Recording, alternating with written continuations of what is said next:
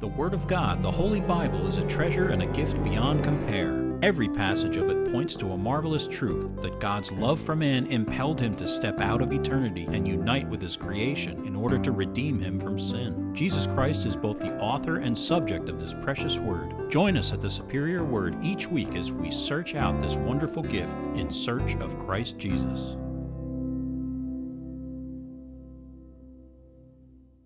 Psalm 57 to the chief musician set to Do Not Destroy, a michtam of David when he fled from Saul into the cave.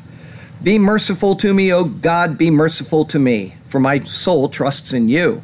And in the shadow of your wings I will make my refuge, until these calamities have passed by.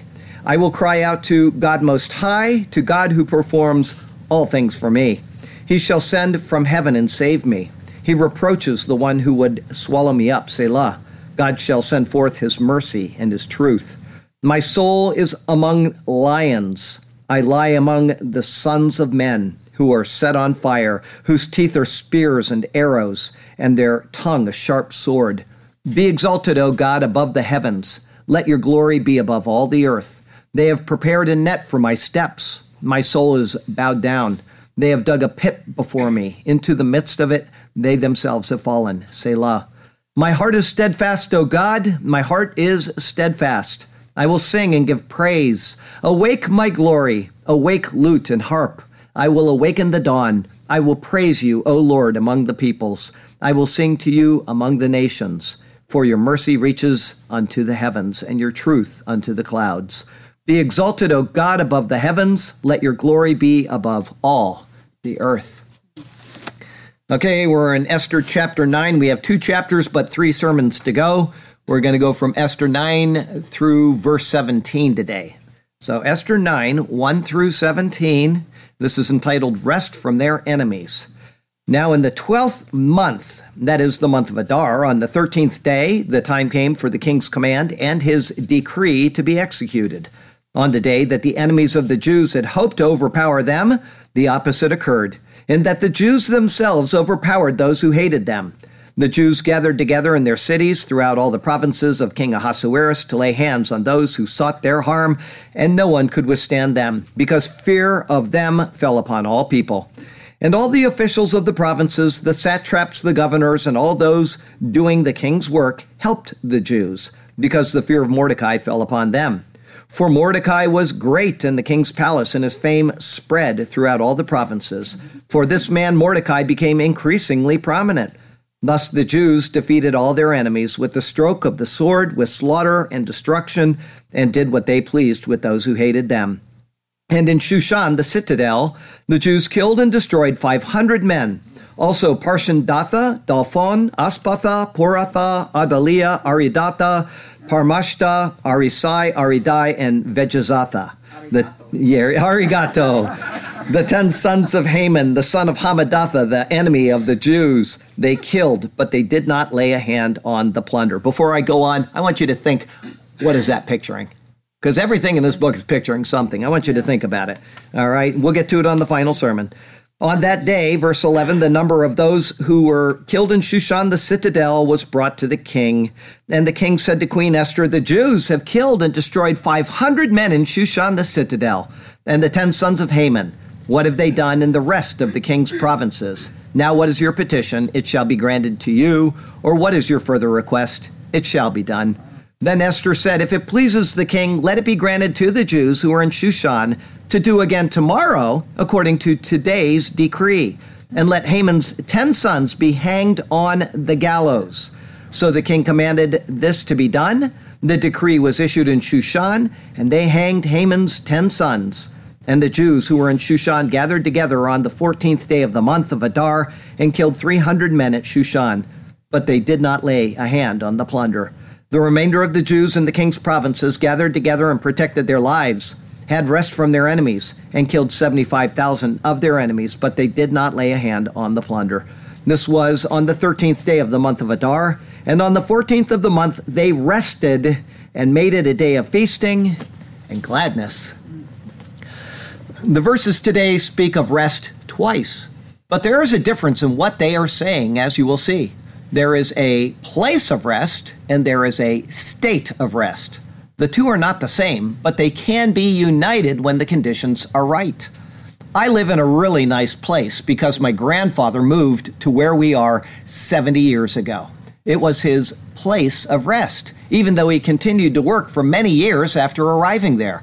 My dad found that it suited him as well, and he stayed. Even though he also continued to work, he had a place of rest. And now I live on that same beautiful island. It is a place of rest. But I assure you that I don't get much rest. The mornings are early, the days are long, the dogs are many, and the grass never seems to stop growing. Add in four part time jobs and full time work for the church times 27.3628, and rest, even when I'm asleep, isn't a state of rest. And yet, I have the same place of rest that Dad and Grandpa enjoyed, and I hope that each of you has a place of rest that you can call your place of rest as well, even if you have not begun to rest. But more than a house, I would hope that you have found the true place, capital P, of rest. Our text verse comes from Hebrews chapter 4, it's verses 2 and 3. For indeed, the gospel was preached to us as well as to them, but the word which they heard did not profit them, not being mixed with faith in those who heard it. For we who have believed do enter that rest. Okay, what does this have to do with the book of Esther? Well, there is rest, and then there is a place of rest. The Bible says that for those who have believed in the gospel, they have entered their rest. I'm guessing that most of you have done this thing. And yet, I'm pretty sure that most of you also have lots to do from day to day. Is your place of rest in Christ a respite from your labors? Surely it is so. And yet you still have work to do in Christ. Paul speaks about that in his epistles. Ephesians chapter 6 is a great place to see that even though we have entered our rest, there is ongoing work to do and is something more than just mowing the lawn. It is an ongoing battle. Someday the battle will end. Israel found that out for a short time during the reign of the Persian Empire.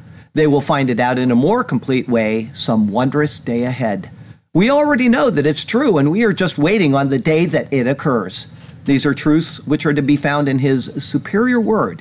And so let's turn to that precious word once again, and may God speak to us through His word today, and may His glorious name ever be praised. Our first thought today is the fear of Mordecai. It's verses 1 through 5. Verse 1 Now, in the twelfth month, that is the month of Adar, on the thirteenth day, the time came for the king's command and his decree to be executed.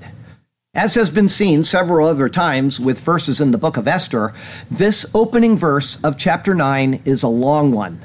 Several clauses preceded the actual narrative, thus setting up a suspenseful period of waiting between what occurred in chapter 8 and what will occur in chapter 9. Each additional word introduced adds to that suspense, and it makes the reader eagerly anticipate what will come about on the date set by that ruling edict. This is especially suspenseful because nothing of the intervening months is spoken of. In verse 812, the giving of the date for the coming events was cited. And then that was followed by a few verses concerning the transmission of the edict and the joy which accompanied it. Now, immediately after that, the date cited in the edict has arrived. It is the situation of this eagerly anticipated date which is next described. Verse 1 continues On the day that the enemies of the Jews had hoped to overpower them. The word translated as hoped is sabar. It is derived from a primitive root meaning to scrutinize. Thus, by implication, it signifies to wait expectantly. One can see the subjects of the kingdom who were hoping to enrich themselves off of the plunder of the Jews almost drooling at the chance to do so. These Jews had moved into their area, established themselves, kept separate from them, and had probably become wealthy. Now the people envied what they had not worked for, and they eagerly anticipated taking that which they had not earned. It is a story often repeated in the history of the Jewish people, and it is a story which is also repeated in the history of the shiftless of many societies who desire to have what others have, but they are unwilling to earn on their own. In the case of these enemies of the Jews, the Bible next uses the word shalat, meaning to domineer over or be empowered. They had a royal decree which allowed them to take by force from those who had earned, and they hungrily waited to do so. Again, it is no different than any governmental decree which would redistribute from those who earn to those who are unwilling to do so. The desire for unmerited gain leads to forceful seizures.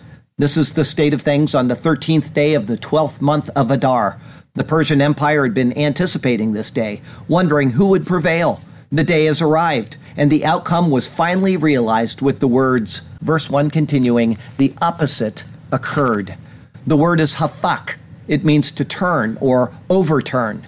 Translations seem to revel in finding new ways of describing the marvelous turning of what was hoped for. I'm going to give you a couple examples of some of the translations of these few words. The tables were turned. Just the opposite happened. Quite the opposite happened. But it turned out the opposite happened. The exact opposite happened. The reverse occurred. It was turned to the contrary. But instead, the Jews turned things around things were turned around, contrary to expectations, the case being altered, and finally, and it is turned. The variety of translations shows the eager attempt by the translators to capture the epitome of the irony which occurred, which was, verse 1 continues, in that the Jews themselves overpowered those who hated them. The same word for overpowered, which was just used of the hope of the enemies, shalat, is used again here. Those looking for a bunch of freebies at the Jews' expense wouldn't find what they were hoping for.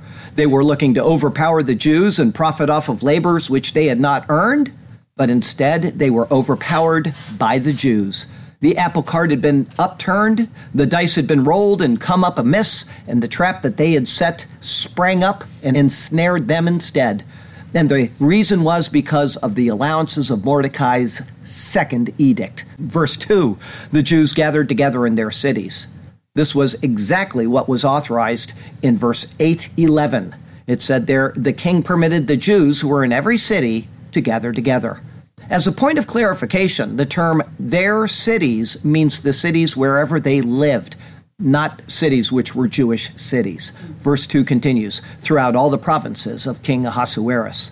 The implication of the words here is that the Jews remained scattered, literally, throughout the entire kingdom. There were 127 provinces, and the wording points to a dispersion of the Jews throughout all of them. This then is one of the punishments promised to the people of Israel for their own disobedience. In Deuteronomy 28, verse 64, it says, Then the Lord will scatter you among all peoples, from one end of the earth to the other. The dispersion recorded here confirms the words of the Lord found in the books of Moses. Verse 2 continues, To lay hand on those who sought their harm. It is debated among scholars whether this was defensive only or offensive. The reason for this is that some scholars attempt to justify a more moral stand by the Jews by defending themselves and not being those who would take offense in such matters. However, the wording of the edict and the wording found later in this chapter both allow and confirm offensive fighting on the part of the Jews once they are threatened. It has been and it continues to be a trait of the Jewish people to defend themselves as needed but to also go on the offense as the situation demands. Nothing is wrong with this, and there is no reason to see this as wrongdoing. It is the standard practice of all wise people groups throughout history. Verse 2 going on, and no one could withstand them because fear of them fell upon all people. The scholar Brenz states of these words, We have above, speaking of what we just saw, such an example in Haman who himself was hung on the cross which he had prepared for Mordecai. So the Egyptians were themselves overwhelmed in the sea to which they had driven the Israelites in order to overwhelm them. So also Saul, who had driven David over to the Philistines that they might destroy him, was himself destroyed by the Philistines. He is correct. These and numerous other such episodes are recorded in Scripture and in history. It is assured that the enemies of God who attempt to destroy his people are the ones who are ultimately converted or they are destroyed in a manner similar to that in which they intended. And this cannot be equated with karma, but with divine retribution for a like for like manner. Verse 3 And all of the officials of the provinces, The satraps, the governors, and all those doing the king's work helped the Jews because the fear of Mordecai fell upon them. The list of these officials includes pretty much all of the governmental officials in the kingdom, from the top all the way down.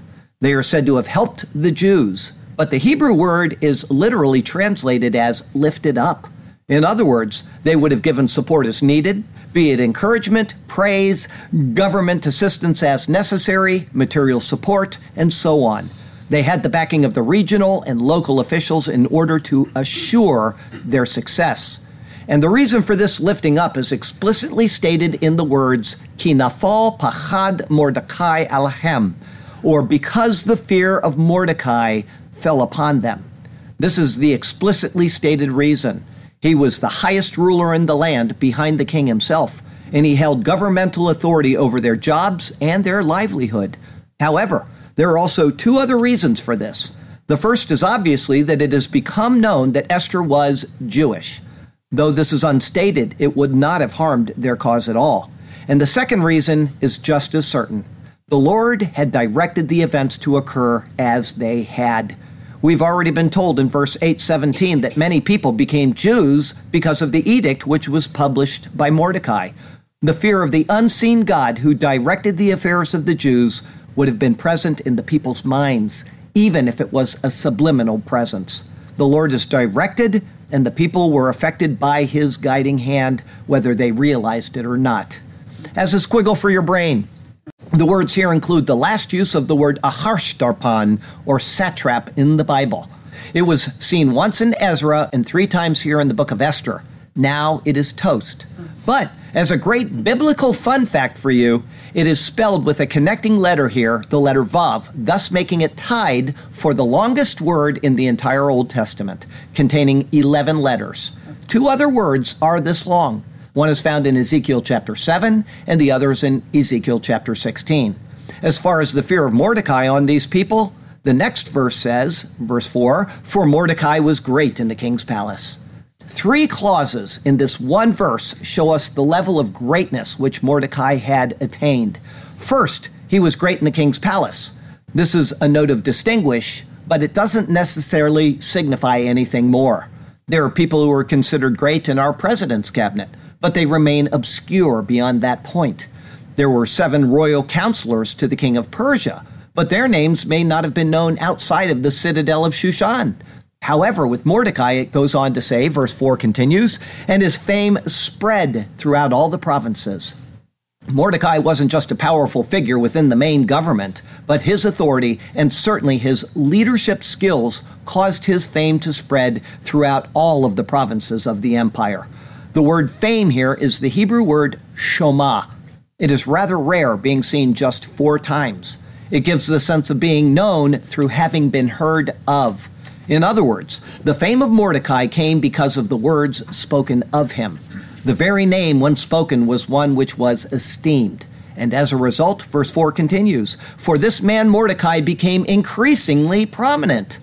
The verse began with Ki Gadol Mordecai, for was great Mordecai. Now it ends with Ki Haish Mordecai Holek Begadol, for this man Mordecai went and great. It is taking the words of the first clause and turning them into a superlative. He increased, he became greater and greater, even to great prominence. In America, he would be the person most likely to be nominated as the next president of the nation. It is because of the great prominence of Mordecai that verse 5 Thus the Jews defeated all their enemies with the stroke of the sword, with slaughter and destruction, and did what they pleased with those who hated them. The verse consists solely of three verbs and eight nouns. Two words are used here for the very first time. The first is the noun form hereg of a more familiar verb. It indicates a slaughter. The second word is abdan, found only here in the whole Bible. It is also a noun signifying a destruction. One can hear the similarity to Abaddon, or the proper name of the place of destruction mentioned in Revelation chapter 9. In using these nouns, it shows that they did more than just strike, slaughter, and destroy.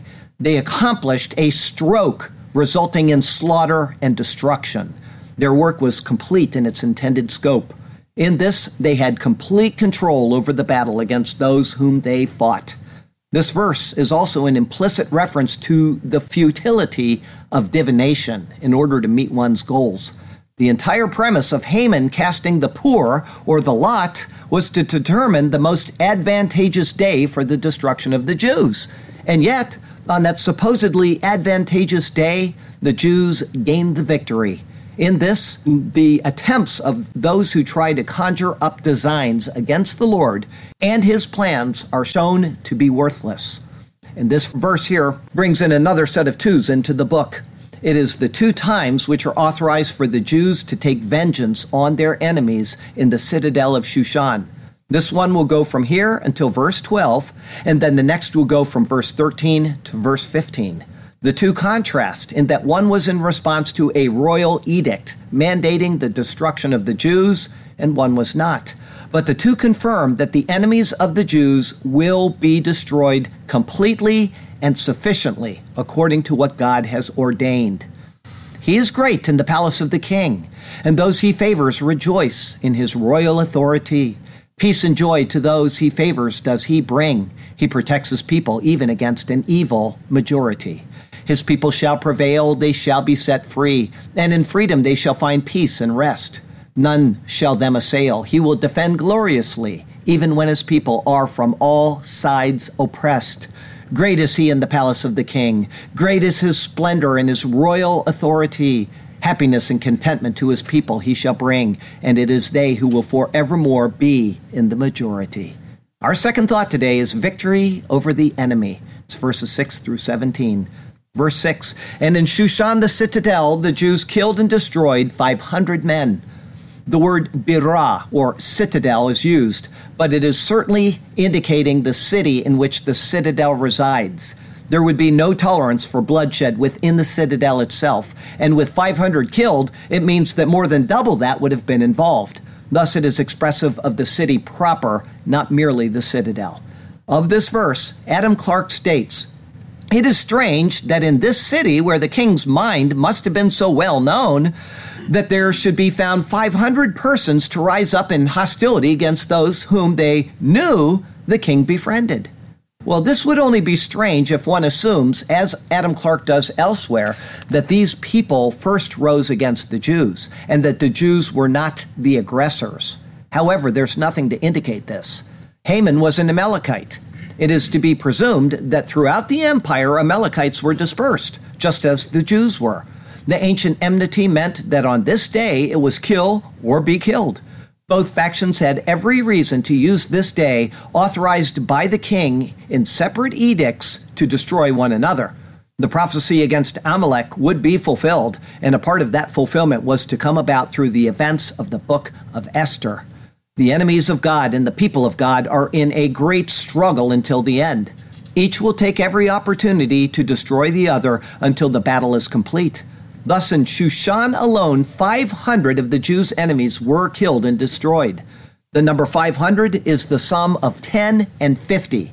10, according to E.W. Bullinger, is the perfection of divine order, and 50 is the number of jubilee or deliverance. Thus, we have in this a picture of God's divine order being worked out in the deliverance of the Jews. This includes the destruction of an entire family of Amalekites. Verse 7 also Parshandatha, Dalphon, Aspatha, the first three sons of Haman. All three are only named here. The only name that can be identified with any meaning at all is Dalphon. His name is possibly tied to the Hebrew word dalaf, which means to weep or to drip. Verse 8 Poratha, Adalia, Aridatha. These three names here are only found this one time in the Bible. They are of Persian origin and their meanings are completely uncertain or dubious at best. Verse 9 Parmashta, Arisai, Aridai, and Vejazatha. These final names are found only this once in the Bible as well. Like the others, they are of Persian origin and their meanings are uncertain or dubious.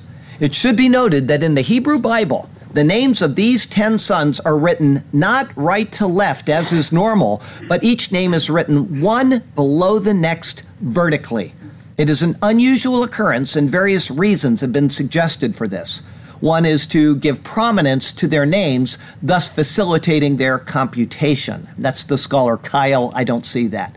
Another is that it signifies that they were hanged on the one pole, one above another at fixed distances. This makes sense. Being written one on top of the other as if arranged on a single pole, thus it gives special credence to the actual height of Haman's gallows, and that all ten could have been hung from it in this way. Additionally, there are several unusually sized letters in these sons' names. In the Masoretic text, which is the standard text of the Hebrews, which has been used for eons, there are letters which are found in the second, the seventh, and the tenth names, which are made smaller than the others. And the first letter of the last name is written larger than the others. Okay? It is a curiosity that many people have attempted to find a secret meaning in. The most common interpretation of this, and you're going to see this all over Jewish websites, is that the small letters represent the year 707. That is Tav Shin Zayin. It equals the year 707. Of the sixth millennium, which is represented by the large Vav, which equals six. Thus, you have the Jewish date 5707. It's like us. We have the 19th century is actually the uh, 2000s, or I'm sorry, the 1800s. It's not the same year. So the sixth millennium is actually the 5000th year. I want you to understand that. And so what that would equal is the Jewish date 5707 or 1946 by our modern calendar. It is on 1 October of 1946 or the 6th of Tishri 5707 on the Jewish calendar that the Nuremberg Military Tribunal tried 10 Nazis and sentenced them to death by hanging for their modern Hamanism, meaning coming against the Jews. One of them, the notorious Julius Streicher, is even said to have cried out as his last words, Purimfest 1946. There are several problems with this, though. First, I know because I have a copy of the Masoretic text. And so I went through all of the names. There are actually four small letters, including two small tavs in the names, not one. Thus, this is actually a choose what you want to make something say that doesn't actually exist scenario. Secondly, various other manuscripts give different letters which are smaller. And thirdly, these people in Germany were hung for more than just crimes against the Jews, but for all sorts of war crimes and others from World War II were hung for war crimes as well. In this, we find the common error of people looking for the Bible to fit an account rather than the account fitting the details of the Bible. I will explain the meaning of the hanging of these ten in our final sermon. Verse 10 The ten sons of Haman, the son of Hammedatha, the enemy of the Jews, they killed. Here, the ten named individuals are noted for their connection to Haman, and Haman is noted with his connection to his own father, Hammedatha. The link between them is Haman, noted as the enemy of the Jews. It can be surmised that the ten sons of Haman had attempted to take revenge for the death of their father, but that only turned back on their own heads as well. All ten died in the process. As ten is the number of perfection of divine order, there appears in this the thought of the perfection of divine order, even in the destruction of the ten sons of Haman. As hard as that may be for us to imagine, it appears that such is the case, and you will see this in the final sermon.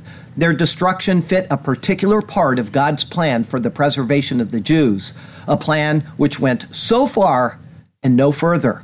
This is seen in the next words. Verse 10 continues, But they did not lay a hand on the plunder. The Jews, according to the edict, had a right to plunder their enemies, but they chose to not exercise this right. They merely sought deliverance from their foes and vengeance upon their enemies, and nothing more. The battle was won not for profit or for plunder, but for protection and self preservation. In this, nobody could accuse them of profiting off of what had occurred. This precedent was seen earlier in their forefather Abraham many, many centuries earlier, actually. Here's what it says in Genesis chapter 14. But Avram said to the king of Sodom, I have raised my hand to the Lord God Most High, possessor of heaven and earth, that I will take nothing from a thread to a sandal strap, and that I will not take anything that is yours, lest you should say, I have made Abraham rich, except only what the young men have eaten, and the portion of the men who went with me, Aner, Eshcol, and Mamre, let them take their portion. Verse 11 On that day, the number of those who were killed in Shushan the citadel was brought to the king. The record of those lost in the battle is normally meticulously recorded. Such is the case here. Despite being an internal war, the number of subjects lost would be very important to the king to know the state of the empire, what type of animosity existed, and if something more was needed to correct the matter. What is striking, however, is that only the number of non Jews is recorded. The number of Jews having died is not mentioned at all. Verse 12. And the king said to Queen Esther, The Jews have killed and destroyed 500 men in Shushan the citadel and the ten sons of Haman. After being informed of the scope of the slaughter in Shushan, the king passes the details on to Esther. As reports within the kingdom, which stretched from India all the way to Ethiopia, would take up to even weeks to arrive, he can only mentally calculate what the total number of subjects who died would be.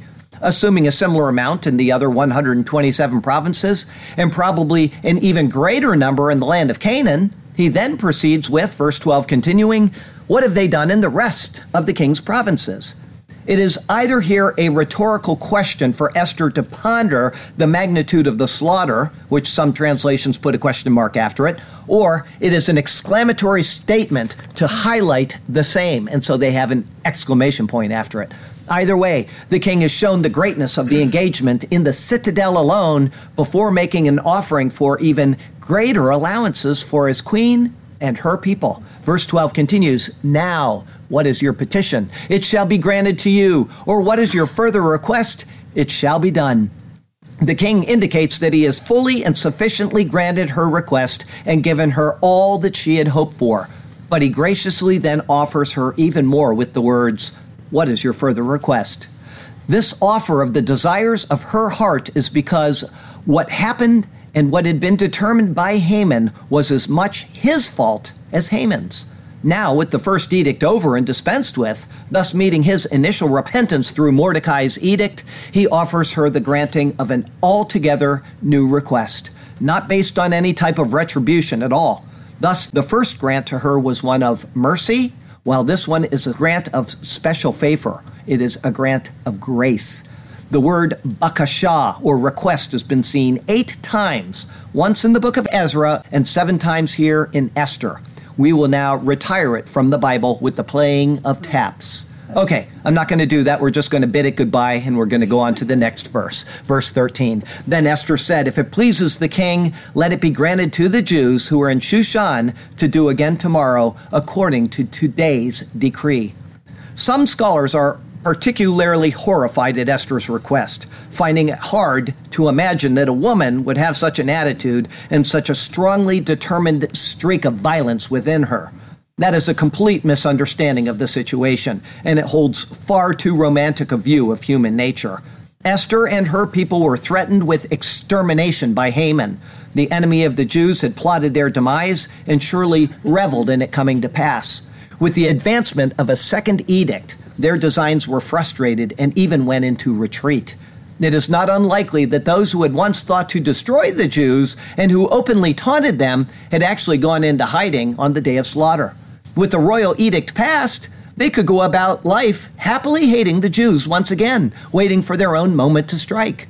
However, this state of contentment would be foiled by the passing of a new edict, one so fresh that many would be unaware that it had even been published but every Jew would be informed of it. Thus, it was an exceptional idea of Esther to put forth this request. It is comparable to what occurred with Joseph Mengele, Adolf Eichmann, and others who fled Germany and went to Argentina after World War II. When faced with their own destruction, they went into hiding. Esther wanted to ensure that those who were in Shushan, who spent the day hiding, would be routed out and exterminated. But she had more on her mind. Verse 13 continues, and let Haman's ten sons be hanged on the gallows. This was one tradition of the Jews that would be universally known, hanging a person on a tree as a sign of a curse. It goes back to the book of Deuteronomy. Here's what it says there If a man has committed a sin deserving of death and he is put to death, and you hang him on a tree, His body shall not remain overnight on the tree, but you shall surely bury him that day, so that you do not defile the land which the Lord your God is giving you as an inheritance, for he who is hanged is accursed of God. Now, I want you to know that in the New Testament, Paul takes that verse and he applies it to Jesus Christ. So please keep that in mind as you're considering what the book of Esther is telling us. The law of removing the body from a tree only applied within Israel, their inherited land. The law says nothing of taking them down outside of the land. So they may have hung there one day or until they were nothing but bones. However, their hanging would be a sign to the Jews of the curse upon their enemies, and it would be a sign to all others of the disgrace and the terror which would be meted out as punishment against such offenders in the future. The punishment of the children for the iniquity of their fathers is actually prophesied by Isaiah in Isaiah chapter 14. It is a warning against the king of Babylon, but many have taken the passage to refer to Satan himself. However, this is unlikely. Rather, it is more comparable to the one who epitomizes Satan on earth, the Antichrist. Thus, what we are seeing here in Esther is a foreshadowing of what lies ahead for him. Isaiah's words thus state All the kings of the nations, all of them sleep in glory, everyone in his own house. But you are cast out of your grave like an abominable branch, like the garment of those who are slain, thrust through with the sword, who go down to the stones of the pit like a corpse trodden underfoot. You will not be joined with them in burial, because you have destroyed your land and slain your people. The brood of evildoers shall never be named. Prepare slaughter for his children because of the iniquity of their fathers, lest they rise up and possess the land and fill the face of the world with cities. This equating of what is occurring in Esther as a prophetic picture of the future is almost completely ignored by older scholars. But John Lange had an inkling of it which is much worthy of note. Here's what he says that the Jews really executed this climax of punishment may indicate the especially severe judgment that will overtake those who are the principal agents of Antichrist on earth, and thus illustrates the truth that opposition against whatever is antagonistic to goodness and piety must rise till it reaches its overwhelming acme. This is a principle valid even for Christians that they must be in a hostile attitude to evil to the last degree. Verse 14. So the king commanded this to be done. The decree was issued in Shushan, and they hanged Haman's ten sons. The decree was for the additional day of slaughter, whereas the hanging would have come simply by the word of the king. The king agreed to Esther's request and granted it without amendment or protest. The victory over the foes of the Jews, particularly the Amalekites, would be effective, and their disgrace would be seen by all. This continues to be seen with the next words, verse 15. And the Jews who were in Shushan gathered together on the 14th day of the month of Adar and killed 300 men at Shushan. The number 300 is not specifically defined by E.W. Bullinger, but its component parts are 10, we've already seen it, is the perfection of divine order, whereas 30 is a higher degree of the same. Thus, not only is there a sense of jubilee and divine perfection in the 500 killed, but there is a higher sense of that divine perfection with the killing of these additional 300. In total, 800 were killed in Shushan. Eight in the Bible is the number of new beginnings, which is combined with divine perfection squared. In what is pictured in Esther, it is an appropriate number to record what lies ahead for Israel. Verse 15 continues, But they did not lay a hand on the plunder. Again, the words here reflect the Jews' determination to not tie the death of their enemies in with profit or plunder, but for protection and self preservation. This ends the set of twos which came earlier in this passage, the two times which are authorized for the Jews to take vengeance on their enemies in the citadel of Shushan. The two contrast in that one was in response to a royal edict mandating the destruction of the Jews, and one was not. But the two confirm that the enemies of the Jews will be destroyed completely and sufficiently according to what God has ordained. Verse 16 The remainder of the Jews in the king's provinces gathered together and protected their lives, had rest from their enemies, and killed 75,000 of their enemies. The verse appears highly unusual in its structure, and scholars struggle over why it is written as it is. It first notes that the Jews not in Shushan gathered together and protected their lives. No problem so far. This would have occurred on or before the 13th of the month. It then says that they had rest from their enemies. This seemingly would have occurred on or after the 14th of the month. It then seems to revert to the events on the 13th of the month by saying that they killed 75,000 in their slaughter. However, the word rest is a noun, it's not a verb. It is used only two times in the whole Bible. Once in 2 Chronicles 6, verse 41, when speaking of the resting place of the Lord. I hope you'll remember that. It's important. And the other here is in Esther. What it appears to be saying is that in this gathering and slaughtering of their enemies, they had rest. The edict of Mordecai granted them the right to gather, provided them rest, and allowed them to kill their enemies. They had entered their rest even before their enemies were destroyed.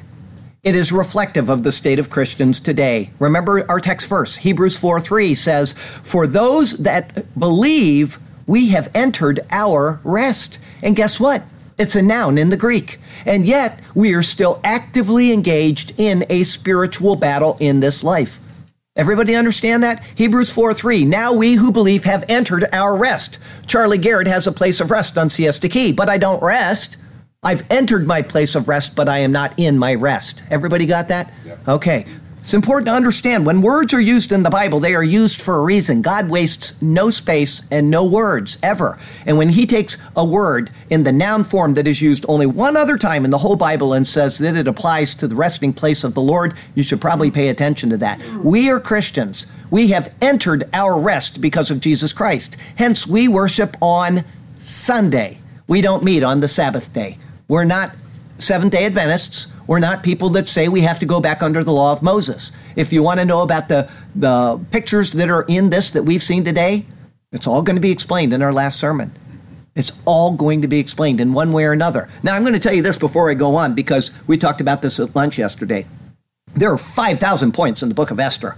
I can only give you a broad outline of those 5,000 points. I'm going to give you the main ones. I've got most of the minor points also detailed and laid out in my head, but I am not going to go through them, unfortunately, because we'd have a sermon that was 25 hours long. I've got to do it in one sermon. Chris said, why don't you do it in two sermons? Because it would never work. You'd be left hanging in the middle of a sermon. The next week you'd come back and you'd not remember anything that I had said. So you're going to get a broad outline of what is coming. But I assure you that you'll be able to get the little pieces in your head if you know the broader outline, okay? Verse 16 continues, but they did not lay a hand on the plunder. Again, like those Jews who were in Shushan, this exceptional note of restraint is stated. The Jews did not initiate the conflict, they did not ask for it, but they were willing to see it through and yet not profit off of it, even though they had a right to do so. Verse 17, this was on the 13th day of the month of Adar. These words support the thoughts of the previous verse. They refer to the previous verse, all of which occurred on the 13th day, including the rest which the people had entered. This is then confirmed by the final words of the day. Verse 17 finishes with, And on the 14th of the month they rested and made a day of feasting and gladness. There is a place of rest. Verse 16, and there is a state of rest. Verse 17, the Jews of the provinces entered a place of rest even if they did not enter into a state of rest. They now unite the state with the place. It says on the 14th of Adar, they rested, a verb. It says that in their rest, they made it a day of feasting and gladness. However, as has been seen all the way throughout Esther, the word feast is mishteh. It is a feast of banqueting. Okay, it's a feast of drinking. There would be immense joy. Wine would flow freely, and the people would have the burdens of this life lifted off of their shoulders as they were finally freed of the threat of the enemies which had haunted them for so very long. With just two sermons left, we continue to see the hidden hand of the Lord working continuously behind the scenes in order to deliver his people. Esther has been chosen as the queen of the realm. Mordecai has been placed in an exalted position. Esther's petition has been granted to work against the decree of Haman, and the enemies of the Jews have been brought to their end. All of this could be chalked up to time and chance, with the exception that it had already been said that these things would occur. Not all of the details, of course, but the overall promises of protection in life. And so, like always in Scripture, the result of what has come about is ultimately left up to one word for us to consider. That word is faith. God has done all of the things that He has done since the creation in such a way that it takes faith to believe. The earth looks old, but the Bible says it's young. Where is your faith? The Lord promises destruction by flood, but the skies are sunny. Where is your faith? The Lord says He is our defender, but we are hemmed in by our enemies. Where is your faith? The boat is sinking, but the Lord is right there with you. Where is your faith? The word is written, but the resurrection of a dead man? That seems impossible. Where is your faith? The Bible doesn't say it is easy to believe, but it does ask us to do so. God looks for faith in his faithless creatures. And so just a little bit will do. Will we chalk up the defeat of our enemy to our own goodness and skill, like Israel is still doing to this day? Or will we call out to the Lord in thanks and praise? In the end, the only thing that we can give God is our faith. Loving God requires faith that He exists. Praising God requires faith that He is listening. Praying to God through Jesus Christ implies that we believe in the person and work of Jesus Christ. If you have never made the commitment of faith in Him that God is looking for, today is the day. Have faith and be saved from the wrath which is sure to otherwise come. God would have you saved and with Him rather than lost and cast away. Call on Him. It is that simple. And just so you understand the premise, the Bible says that all have sinned and all fall short of the glory of God. We know that. We don't have to teach our children to do wrong. They already know to do wrong. Sin is an infection in us. And it says that the wages of sin is death. We die because we have sin in us. And the Bible speaks of two types of death. It speaks first of spiritual death. It's a disconnect from God. We are completely separated from God the moment that sin entered into the world. There is no fellowship between God and man because of sin. And then there is the second type of death that the Bible speaks of, and that's what we all know about. We all know about the fact that we're going to die. They say, we talked about this on Thursday, there are only two things that are certain death and taxes. Well, I tell you what, people get out of taxes all the time. Usually they end up in jail, but you're not getting out of death. And if you don't get the first death, the spiritual death, taken care of before the second death, which is your physical death, you'll be dead and spiritually separated from God for all eternity. That's what the Bible proclaims. But then it goes on with that beautiful three letter word, but, but the gift of God is eternal life through Jesus Christ our Lord. The sinless Son of God came and lived the sinless life that you and I cannot live, and he gave his life up, as the Bible allows, the doctrine of substitution. Something can die in something else's place. That's seen in the Old Testament sacrificial system, and he is the fulfillment of that system. He gave up his perfect life in exchange for our miserable, sin filled, worthless lives. What an honor to think that we could accept that and that God would grant us his righteousness. And that's what God has done. He has offered us his righteousness, the righteousness of God himself, because of what Jesus Christ did. And then he takes our sins and they are buried with Christ. They are never remembered again. It says, if you call on the name of the Lord Jesus, you will be saved. That's what he asks us to do. Call on his name, believe in your heart that God raised him from the dead because he had no sin. He had to come out of the grave, and you will be saved. That's, that's what God asks of us. So please, if you've never done it before, take a simple step forward into the revealed light of God's glory and say, I accept Jesus Christ. Our closing verse comes from Psalm 68. It's verses 34 and 35. Ascribe strength to God. His excellence is over Israel, and his strength is in the clouds. O God, you are more awesome than your holy places. The God of Israel is he who gives strength and power to his people. Blessed be God. Wonderful stuff. Now, you know what? Somebody actually goes through these sermons and they look at all the stuff and they find all my errors. Last week, a girl from New Zealand emailed me. I, am sure it was her. I'm thinking of the right person with the right email. And she said, You put Psalm 91 and it's actually Psalm 96 for my closing verse. Well, that's my fat fingers typing wrong. But anyway, I hope I got that one right. Psalm 68, verses 34 and 35. Next week, we have Esther 9, 18 through 32. The Jews prevailed, though their chances looked slim. And so they call them the days of Purim. That'll be our 12th Esther sermon. What's that? somebody said something. Anyway, the Lord has you exactly where He wants you. He has a good plan and a purpose for you. At times, you might feel as if He has no great design for you in life, but He has brought you to this moment to reveal His glory in and through you. So follow Him and trust Him, and He'll do marvelous things for you and through you. Okay? Short poem, and we'll be done. It's called Rest from Their Enemies. Now, in the 12th month, that is the month of Adar, on the 13th day, a date not disputed, the time came for the king's command and his decree to be executed.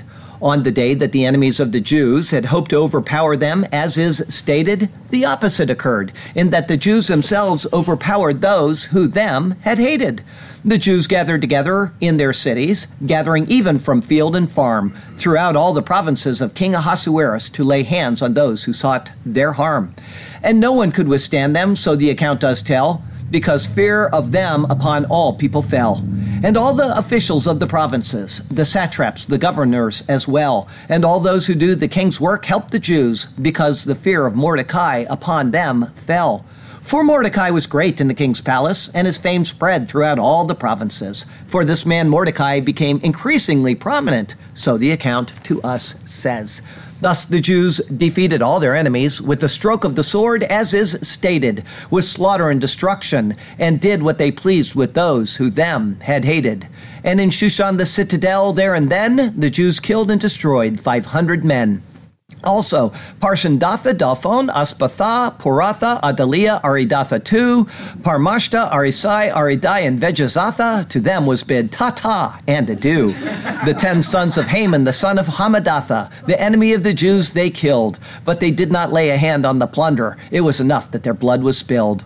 On that day, the number of those who were killed in Shushan the citadel was brought to the king. To him, the stats they did tell. And the king said to Queen Esther, The Jews have killed and destroyed 500 men in Shushan the citadel and the ten sons of Haman. What have they done in the rest of the king's provinces? Now, what is your petition? It shall be granted to you. Or what is your further request? It shall be done. Speak as to what you desire me to do. Then Esther said, If it pleases the king, let it be granted to the Jews who are in Shushan to do again tomorrow according to today's decree, and let be hanged on the gallows the ten sons of Haman. So the king commanded this to be done. The decree was issued in Shushan, and they hanged Haman's ten sons, yes, each and every one. And the Jews who were in Shushan gathered together again on the 14th day of the month of Adar and killed 300 men at Shushan. But they did not lay on the plunder a hand, they only killed their enemies, so we are to understand. The remainder of the Jews in the king's provinces gathered together and protected their lives, had rest from their enemies, truly a wonder, and killed 75,000 of their enemies. But they did not lay a hand on the plunder. This was on the 13th day of the month of Adar, and on the 14th of the month they rested and made it a day of feasting and gladness, both near and far. Lord God, Thank you for your presence that is with us, even when we don't realize that you are there. Because you sent your own Son, Jesus, we can know that you truly do care. And so, Lord, be real to us in a wonderful new way. Open our minds and our hearts to seeing you always. Through every step we take and throughout every day, be real to us, O God, and to you we shall give all of our praise. Hallelujah and amen. Heavenly Father, thank you that we have entered our place of rest in Jesus Christ. Even though we're in a spiritual battle, we're battling the forces of the wickedness of the world and Satan himself at times, but you are there with us and we are in our place of rest because of that. And someday we will actually enter into a state of rest along with that. All of our labors will be behind us, and we will be in your presence, worshiping you, glorifying you, praising you, and serving you for all of eternity. And what an honor that is. We thank you for that. We thank you for the sure hope that we possess because of Jesus Christ our Lord. And Lord, you know that we have Linda who is sick, and we would certainly pray for her right now, praying that she's over her sickness, and if not, that you would uh, just help her along until she gets better. And I certainly pray for Hideko, who's going through all kinds of her own sickness right now, that you would be with her and help her to get better. And Lord, we just thank you for this precious word. We thank you for all of the wonderful things you've done for us in our lives. And we want to give you praise and glory and honor for all you've done because you are worthy of it. And we pray it in Jesus' beautiful name. Amen.